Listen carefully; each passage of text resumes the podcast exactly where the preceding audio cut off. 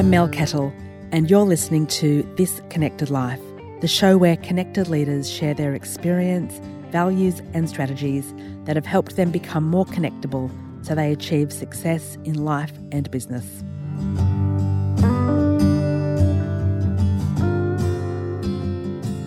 My guest on this episode of This Connected Life is the fabulous Associate Professor Catherine Ball.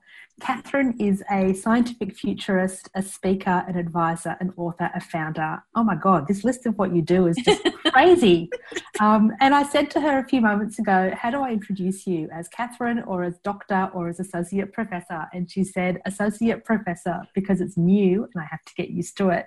So, Associate Professor Catherine Ball, thank you so much for your time today and welcome. Oh, thank you so much for having me. It's been so long since you and I have had the chance to have a good catch up, and we sit here on a Friday afternoon, and we're not slowing down, are I we? I know. Well, we've both just said it's 10 past two, and we've both just said we have to be done by three because we're both recording other podcasts at three o'clock.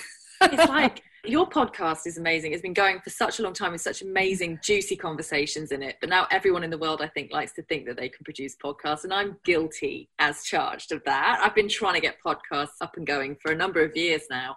But yes, the one after with this is actually with my speakers agency. So it is quite important that I do that one as well today. Oh. And it was just very weirdly serendipitous at the end of a day of Zoom conversations. Who has Zoom throat? Honestly, Zoom throat, video conferencing, video chat throat. Um, I've got Zoom goggle eyes where my eyes just get to Friday afternoon. They just want to fall out of my skull. Where's the cucumber slices, darling? Cucumber slices. I actually did that the other day. I had to take some photos.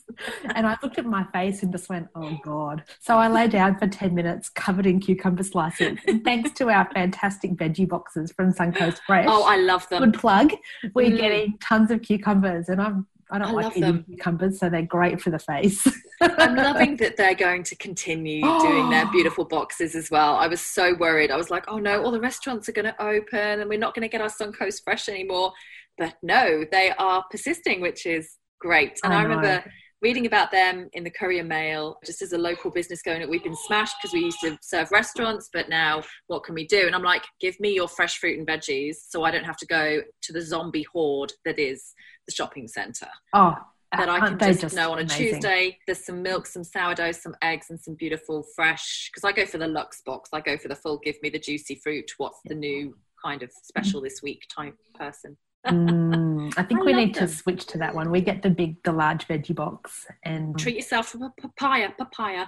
God, I've known Graham, the owner of Suncoast Fresh, for years and years and years. And oh, yesterday fantastic. he put some photos of papaya on Instagram, mm-hmm. and I'm like, they're a fruit that I just don't like. And he said, you need to try them with Tarzan's limes, and yes, anyone lime juice any other Survivor fans will know Tarzan is um, an Australian Survivor contestant a couple of times, and he has a lime farm on the Sunshine Coast. And I'm like, oh, I do love his limes. They are great limes. I can't eat papaya without lime. I think it's because in the UK, papayas are really exotic, right? They're very expensive. You only get them in places like Waitrose and Marks and Spencer's food, and so it's always served. You get a, in Marks and Spencer's food, it was always a lime wedge and half a papaya. So you had your papaya with your lime because it's really vitamin C intense fruit, but apparently chemically there's something happens between a lime and a papaya. Oh, I didn't know that. I will give it a go. I've promised Graham I'll try, so we'll try. And he has his own podcast as well called Prodcast, which I think I love it. Super cute. so cool. He's just such an enthusiastic guy. I follow them on Facebook, and I'm just so glad to support that business because they're the genuine article. They really Same. are. So I met Graham years ago. We both used to be guests on a food segment on, I think it was one of the local AM radio stations, 4BC, I think. And there were a couple of episodes where we were both a guest at the same time, and he would always turn up with whatever exotic fruit was currently in season that he was being given to experiment with and to taste. And uh, he was just such a beautiful, genuine man. So, oh, and I heard he was doing fruit and veggie boxes for families. I was all over it in a mm. heartbeat. Yeah. You see, I remember in the UK, my first ever experience of kiwi fruit was probably when I was about 12 years old. You know, seeing kiwi fruit in the supermarket was so exotic. And now you're like, oh, yeah, a couple of kiwis in the fruit box. And I'm just like, oh my gosh, I've come a little bit far. I'm not in Kansas anymore, Toto, isn't it? In terms of The yeah. fruit and veggies here in Queensland are pretty special. I think we've probably got some of the best produce in the world. I totally agree. I was in Paris a few years ago in a little local grocery store and watched a man picking up the mangoes and, and looking, deciding which mango to buy. And they were from Mexico and mm. they were green. And mm. I picked one up and gave it a sniff and just went, and I said to him, Don't buy those. And he said, What do you mean? And I said, They have no fragrance they're awful don't buy them and they were five euros each yeah so i just thought, oh, we are so lucky. So lucky. Anyway, we've just totally hmm. digressed, but that's okay. I'm happy to do that. That's but fine. I do want to ask you, and I think I'm going to partly know the answer to this, but what does connection mean to you? Other than grapefruit and veggies. and the fact that there we go, I'm one degree of separation from him. Do you know what? I've always used this expression and I will continue using it, I'm sure, but your network is your net worth. And so connection for me is everything whether you're looking at it from a human to human connection and the value that I think we're now putting on that since we've all been forced to be separated from each other. I think we've recognized the power of connections outside of our family units and outside of our businesses. And I love the other day, just yesterday, I went for a coffee with a friend for 30 minutes without any children attached to me. And we sat on the uncomfortable chairs in the cafe that are still uncomfortable, but it was blissful because I was sat drinking a coffee out of a cup in a public space. And I was thinking that, you know, they're talking about this whole re entry syndrome, that there's going to be a mental health issue that's almost slightly agoraphobic, that people aren't going to want to go out and mix because they're so scared still of the novel coronavirus. And I'm like, you know what, in Australia and New Zealand, we've probably we're past it already psychologically, aren't we? Mm. And that I, social distancing just isn't happening. But from a business perspective, you know, networking is everything. All of the big pieces of consulting work that I've won have been through people that have known me, met me, or worked with me.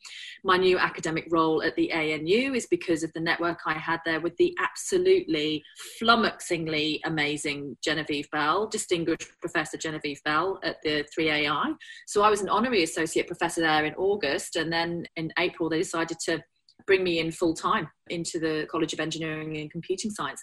And I met Genevieve after having been on the ANU Industry Advisory Board. And I was on that because I knew Brian Hartzer, who was CEO of Westpac at the time, through the Westpac 100 Women of Influence. And I went for the Westpac 100 Women of Influence because I'd just got the Telstra Awards. And I got the Telstra Awards because my HR manager put me forward for it because she wasn't going to take no for an answer, even though I really didn't want to go for it.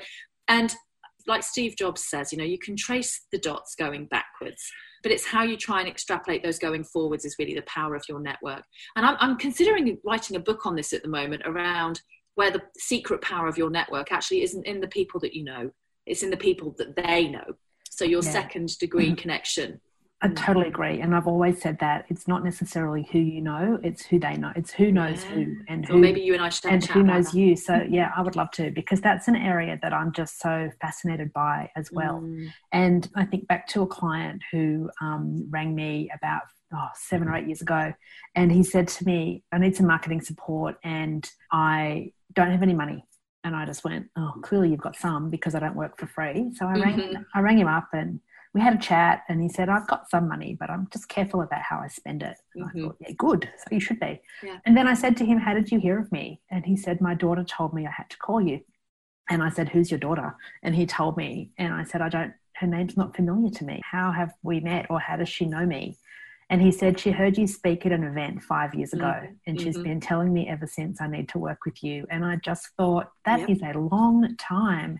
And I don't know her at all. But since then, we've reconnected and and caught up and I'm hopefully going to I'd love to do some work for her in her current role one day but her husband's a carpenter and so when we needed some renovations done on our house we rang him because it's all about who you know and who knows who and people don't go to the yellow pages anymore no. to find people to provide services and they don't even google anymore to find people to provide services they go to their network and say mm. who do mm. you know who can fix my leaking dishwasher or repair my car or do some marketing for my business or help me with my seo or, or speak at my conference So, I'm the same. So LinkedIn for me, I mean, I've got 16,000 people on my LinkedIn now. So whenever I need anything, like I put a call out a couple of months ago around bushfires and drones. And then off the back of that, a whole drones and bushfire fighting group got created on, on LinkedIn, which is bigger than me and the needs that I had at the time.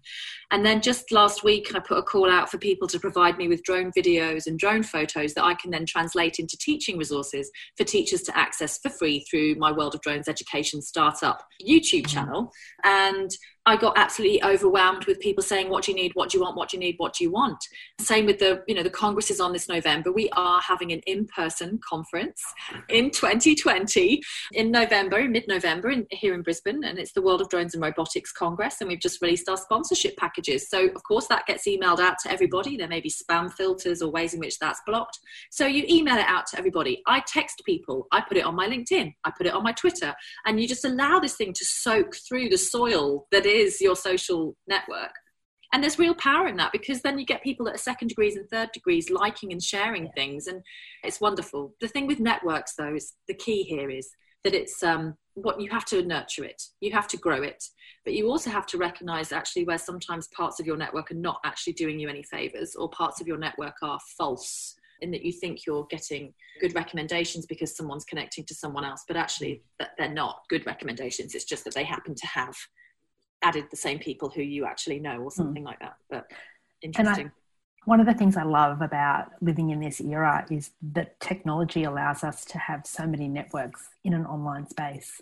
And I think back to when I first started working, you know, the internet didn't really even exist, or it was it was starting to be used in universities and in academic circles, but not any more broadly. And then when I started consulting, social media didn't exist. And I just think how much easier it is today to build networks and to build genuine, authentic, trusted relationships with people online who you might never ever meet in person. And yeah. when I say that to a lot of people, they look at me as if to say, but why would you trust someone you've never met?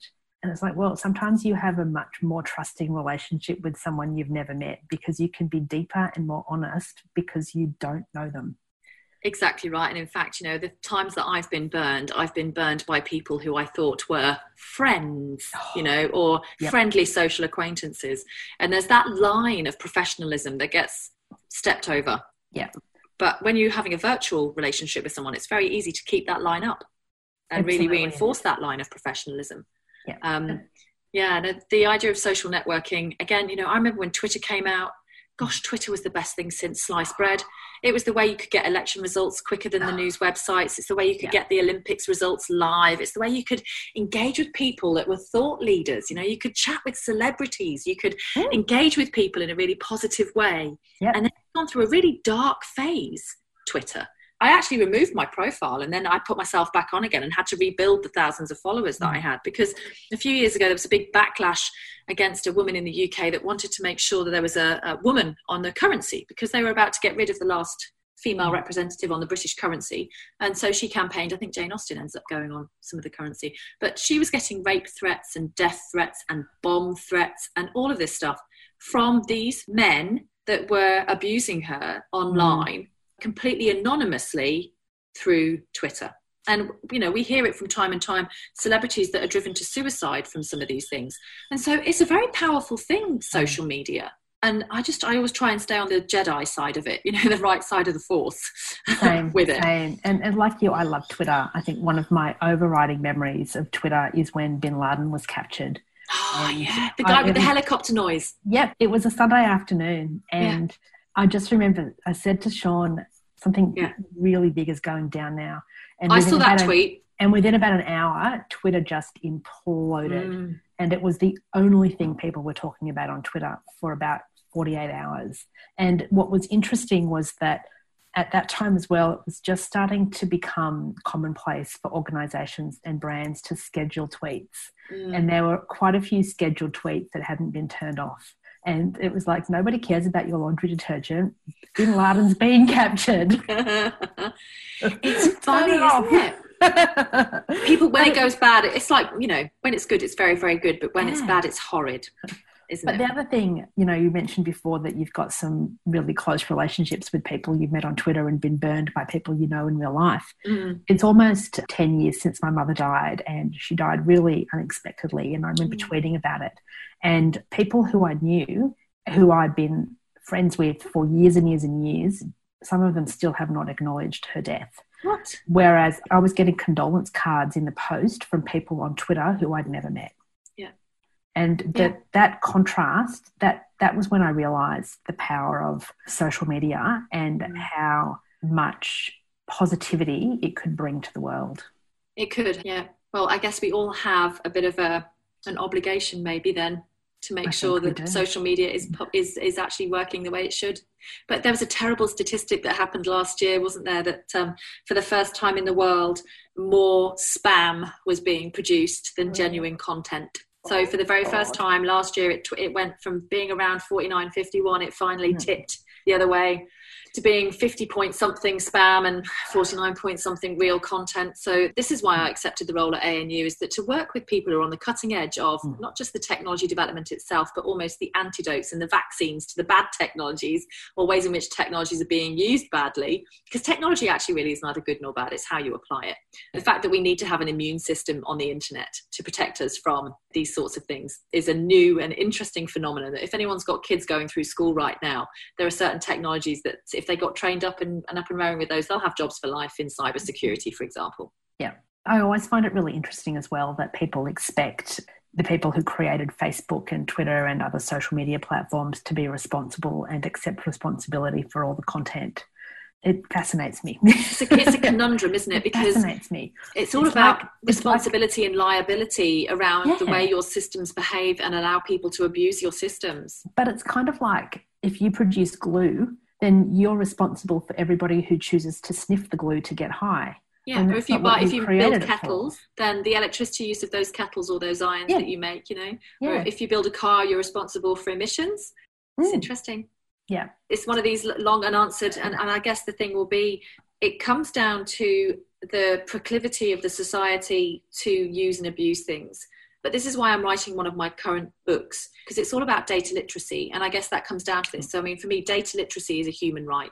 But a lot of people that I know that are, for example, watching all the COVID stats and all of the exponential graphs and all this kind of stuff, have never been taught to analyze an exponential graph, couldn't even tell you what a logarithmic scale is, have no idea what an R0 value is, have no idea about epidemiology, yet they're being fed little tiny morsels and crumbs of information and then they're clinging to it like a life Mm. raft because that's what we have. We've got to have some hope that things are going to get better. And so you cling to some of the things that are pushed out in the media. But if you're not able to understand disagree and interrogate the data then what has that news article actually done for you?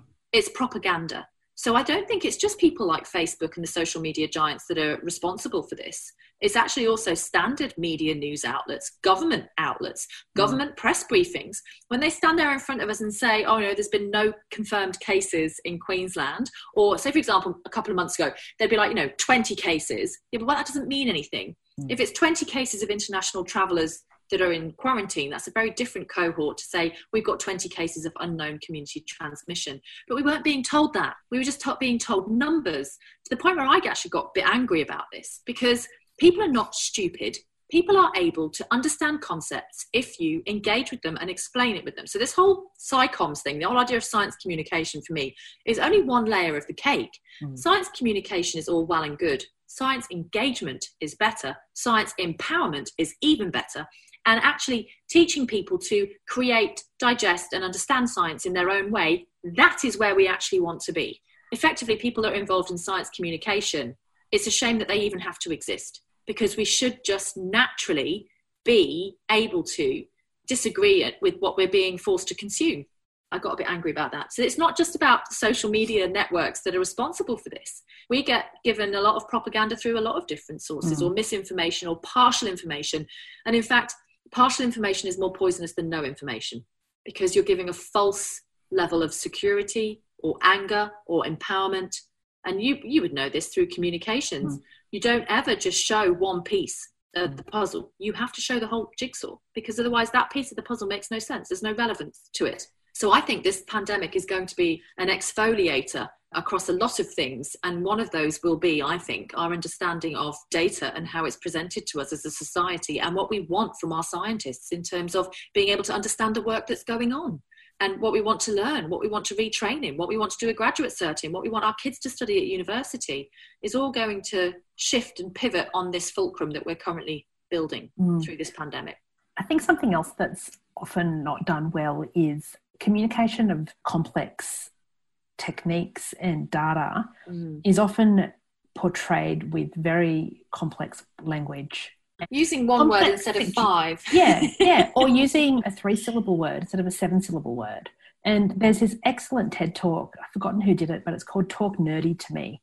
Oh, and yeah. it's really short, it's about 10 minutes. I'll pop a link in the show notes. But it's the science communicator who says you can simplify things without dumbing them down. And people aren't stupid there's ways that you can portray complex situations and complex data and complex scientific concepts in ways that people will understand, that even a five year old can understand. If you use imagery and if you use analogy and if you use language that's commonly understood. And I think a lot of clever people try to prove that they're more clever than they might be by using big mm-hmm. words. And one of my mentors says, a confused mind says no. And so when you hear things in language that you don't understand, or with jargon, or with acronyms, then your mind just shuts down oh, and yeah. either believes nothing or chooses to believe what it wants to believe couldn't agree more and this is a mm. huge thing that's going to have to change because you know we've got some scientists and engineers that are working on projects and they may not be communicators they may not be natural communicators and that's okay that's not what they're being paid for they're being that's paid right. to do cutting edge research to understand their research and to just do the research now it's the whole idea again of science communications what we actually want is a broader phase of engagement and education around those things starting from primary school and then reiterating and retraining people. But then that's a bit rebellious, you know, Mel, because then you're going to have a community that can actually disagree with what it's being fed.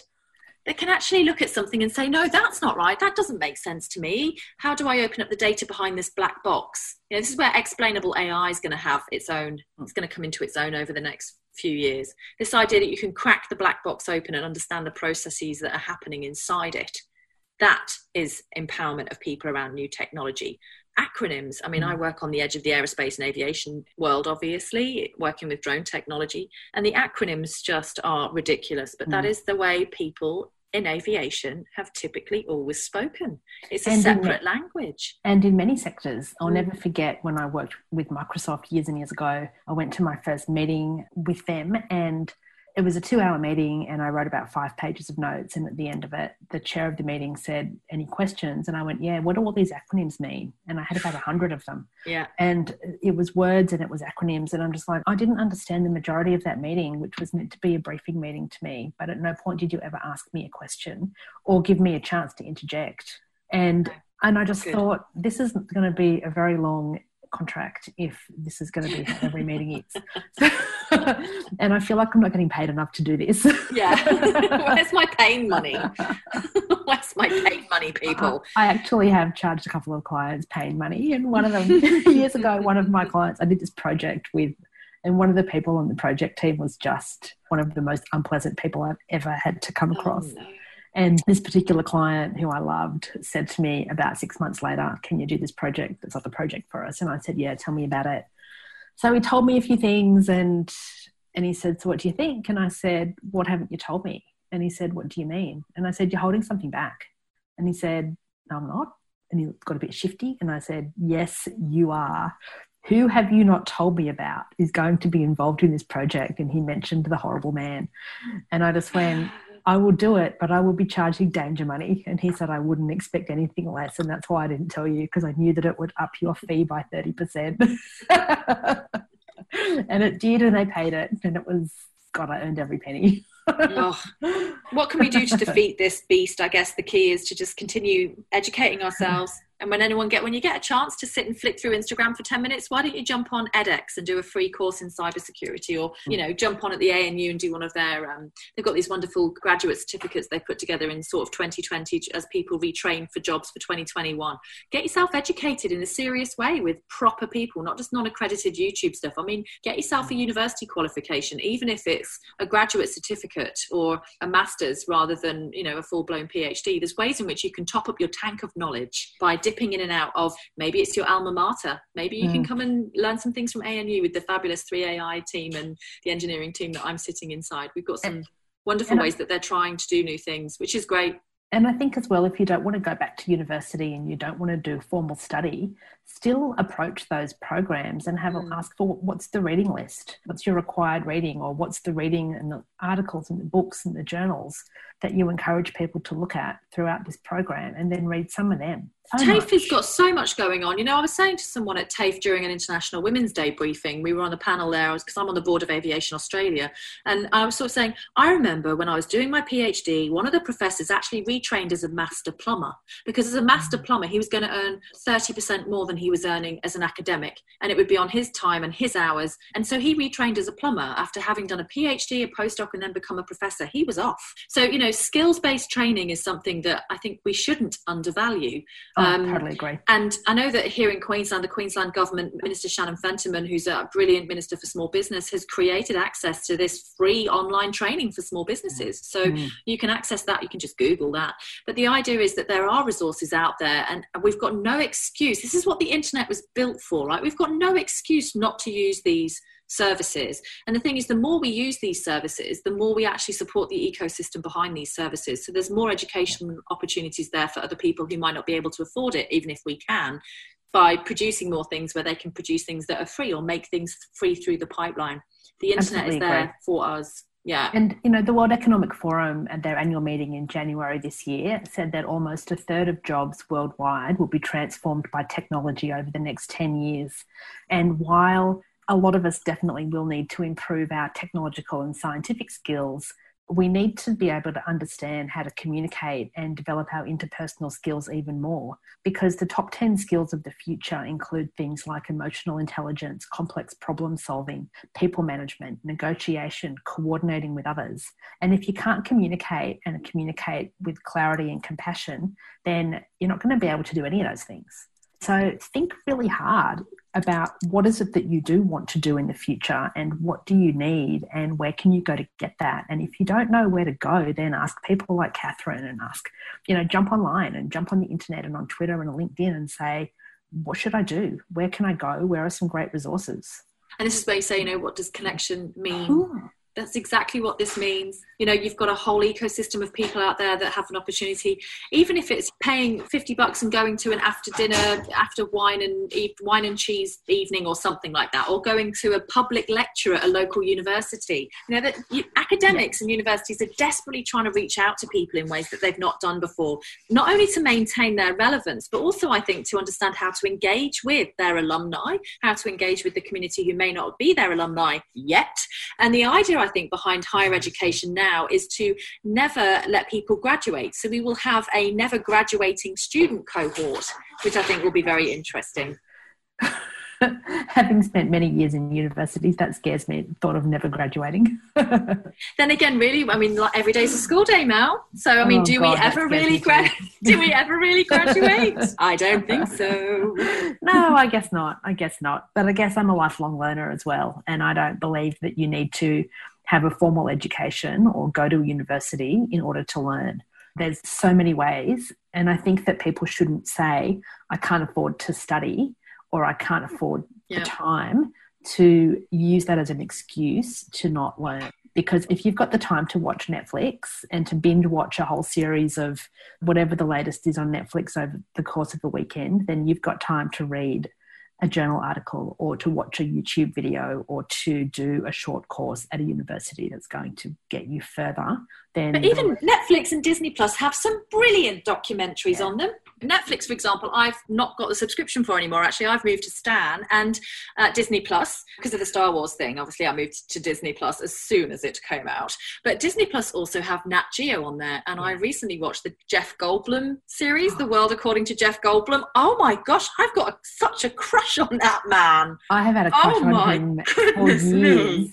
He was in a movie. So lovely. He was in a movie in the 90s with Emma Thompson called The Tall Guy, and it was one of my most favorite movies. And Okay, I'm because he's like on the list. because he's about six foot nine, he was perfectly cast. But I really enjoyed that's been my guilty little pleasure. That and Killing Eve. Killing Eve I've really enjoyed. And then Jeff Goldblum's The World According to Jeff Goldblum. So that you can have a Netflix subscription. But again, what is it you choose? That's they it. have a huge database of, of even international films, some brilliant French cinema, Mm. some things that you would have never been exposed to or seen before that have subtitles. Um, you Yeah. know, so you can enjoy them even if you don't speak the language. But again, do you choose that crappy stoner film or do you choose a piece of cinematic art from a completely different culture, time, and space? We mm-hmm. all choose how we consume. We need to be more mindful about what we eat. and that's exactly it, isn't it? You know, you're mindful about what you put in your body to eat the food you put in your body. So let's be more mindful about the food we nourish our mind with and our soul with. Well, it's the one thing we know about machine learning that is rubbish in, rubbish out. And That's that's what our brains do. All our brains do is machine learning effectively. So it's rubbish in, rubbish out. And But if I mean- all you watch on Netflix or if all you watch on YouTube is rubbish, then that's all it's going to continue to feed you because that's what it thinks you want. So See, yeah, I'm one of these weird people that loves to go to a restaurant where there's something on the menu that I have to Google because I don't know what it is. I love that. If I come across something and I don't know what it is, I feel like my world has expanded. yeah, same, and I think- same.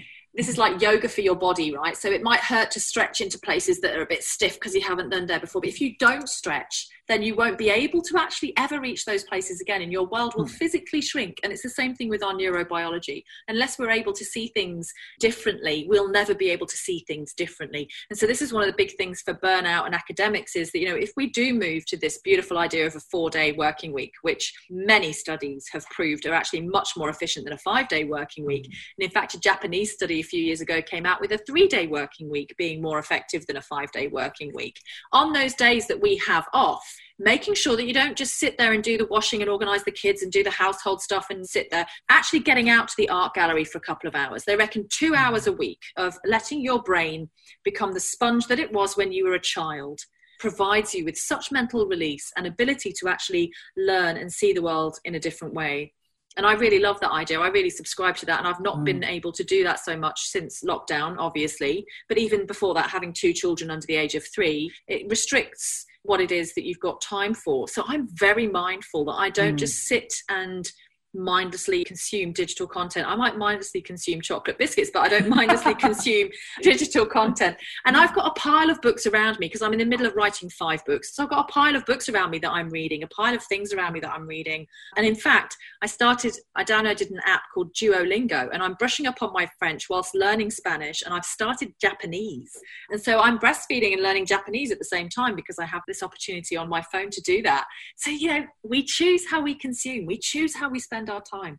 A mate of mine, Dan Norris, wrote this great book a few years ago called Create or Hate. And he says Oh. that you need to create more than you consume. Consume. And he said for every minute or half an hour or hour that you're consuming something, you should be creating something, whether it's a piece of art or your own writing or Mm-hmm. whatever it might be, baking, you know, whatever your creativity pleasures are, Mm. make sure you spend more time doing than consuming. I think I'm definitely on the wrong side of that, unless creating emails is something that's included in your creation. Because my emails seem to be self-replicating; they've become self-aware. Terminator is upon us. You know, Skynet is real, and it's sitting in my inbox, basically. But you've just Um, said you're writing five books, so clearly you are creating a lot. That's true. I'm just sitting here thinking I can barely finish my one book. collaboration. So this is Ah. it. I'm doing it in collaboration. Oh, I like that. I'm actually taking myself down the coast next week and I'm locking myself in an apartment on the Gold Coast to finish the book. Good. And so by the time I come back to Brisbane, by this time next week, It will be done. finished. Do you know I've got? That's one of the things that I've got now. My New Year's resolutions really is actually to finish more than start. So I've got so many things that I started even before the coronavirus lockdown. So many things that I'd started that now actually I need to start getting better at finishing things and starting Mm, things. I like that. I like that. Well, Our 30 minutes has whizzed by. I Gosh. think this is a record. I've asked one question. well, we all knew. of my guests, I had a feeling it would be you who we knew that was going to create that record. um, I do have a couple of questions I do like Ooh. to just wrap up with. Go on then. Um, are there any books that have particularly impacted you, or podcasts, or something you've consumed that has had a lasting impact? Oh, that's a really good question. When's the last time I actually felt gobsmacked by something? Mm. Is a really mm. interesting question. I have been doing nothing other than learning all the ways I'm failing as a mother, quite frankly, for the last couple of years. I have taken stock in watching TED Talks. So, TED Talks for me are a perfect way to get a nice deep vertical into someone's mind without it taking more than 15 minutes. And to the point where I used to have the TED app on my phone. So there's been a couple of TED talks that have sort of made me stop and, you know, go, stop, hammer time, think about what it is that you're doing. There was one by a young woman who's unfortunately now passed away, but she was an opera singer who had, I think it was cystic fibrosis. So she needed a lung transplant. And they said to her, look, you're never going to sing again. You might not ever talk again, but you're going to die if you don't get these new lungs lungs. And she signed up, got the new lungs, and then sang like a bird. And oh. I can't look at me getting emotional. I think she died. She died last year or the year before. But that TED talk, you see, got me, got me right in the guts. Because whenever you know you're starting businesses like I've done as an entrepreneur, whenever you're moving out of jobs, whenever you're trying to find new things, it's bloody scary. But I have mm. to say, nothing could possibly be as scary than actually needing a transplant of an organ or needing serious surgery or having a child mm. that's seriously unwell or having something that you're facing. So I think I took strength from her story. I was very sad to hear that she'd passed away because her TED talk really got me in the feels, but also in an inspirational but non patronizing way that she was just this wonderful, strong young woman. Um, mm. And I'm really sorry that I can't remember her name right now, but she, I can see her face. She's a beautiful young woman, beautiful voice, and she sang it's fantastic. Right. I'll Google and pop it in the show notes. Thank you. Yeah, that yeah. TED talk really got me. And it was one where, again, I'd gone onto the TED app or on the website where you can put in how much time you've got and what you want to see, and they randomly ah. generate. So I want to try and get more random in my life. Like there's so much that we have that's so predetermined. And even now, our social media is predetermined for us because of all the algorithms that are constantly feeding us what it thinks we want to see. So I like the idea, like finding mm. on a menu something that I've never heard of before. Prangratasho was one of the ones that I just I had no idea what that ah. was. And this young woman's TED talk was a random that came mm. up. I mean, there's other ones that have been inspiring and wonderful to watch. Jill Hicks, oh my god, Jill Hicks is just a hero slash goddess of mine. Mm. Um, anything that Jill Hicks does, I sign up for. Have you read her book? Yeah. And the TED Talk, if people don't have time to read her book, she talked at uh, TEDx Sydney a couple of years ago. So her yeah. TED Talk is pretty amazing.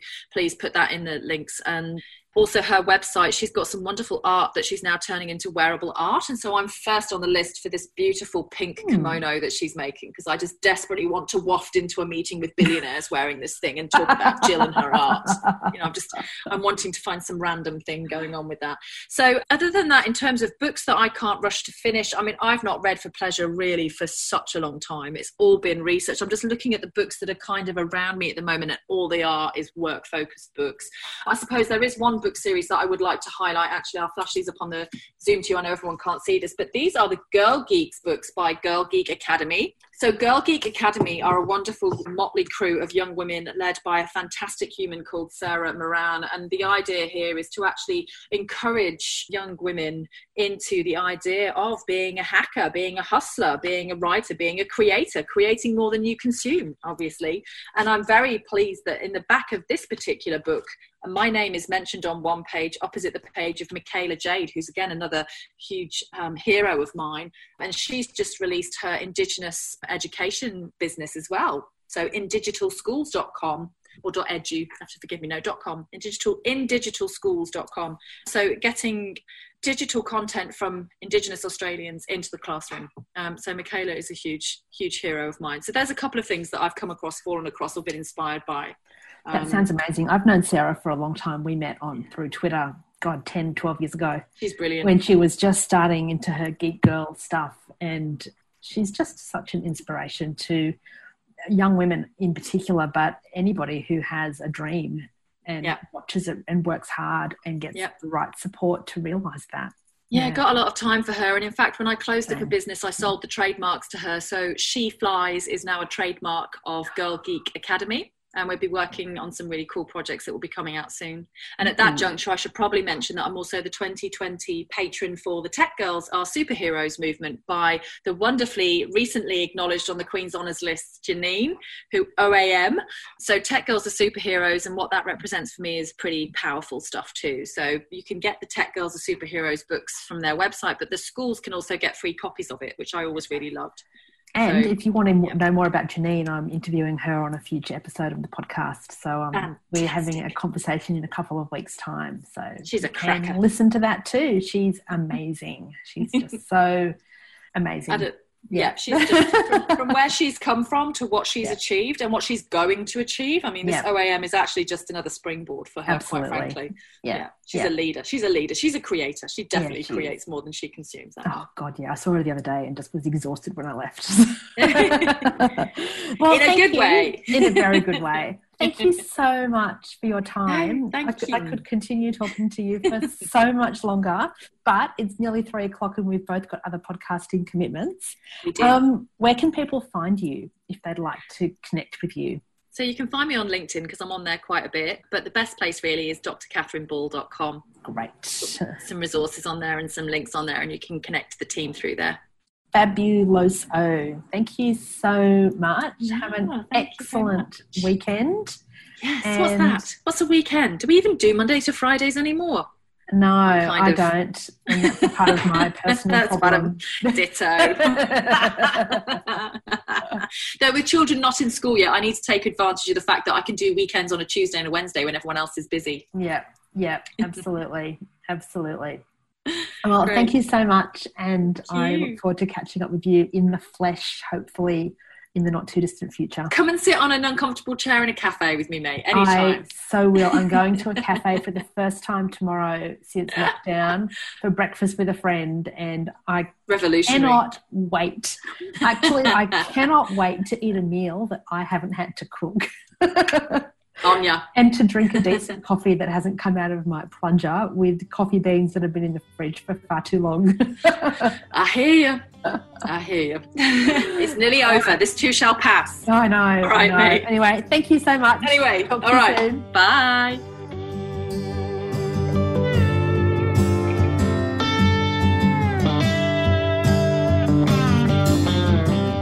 Well, that's it for this episode. Thank you so much for listening. If you liked what you heard, please hit subscribe so you don't miss any future episodes.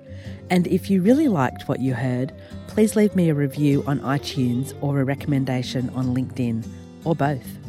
The show notes are all on the website melkettle.com forward slash podcast. And I'd love you to connect with me on LinkedIn or Twitter. You'll find me at Mel Kettle. See you next time and stay connected. Bye.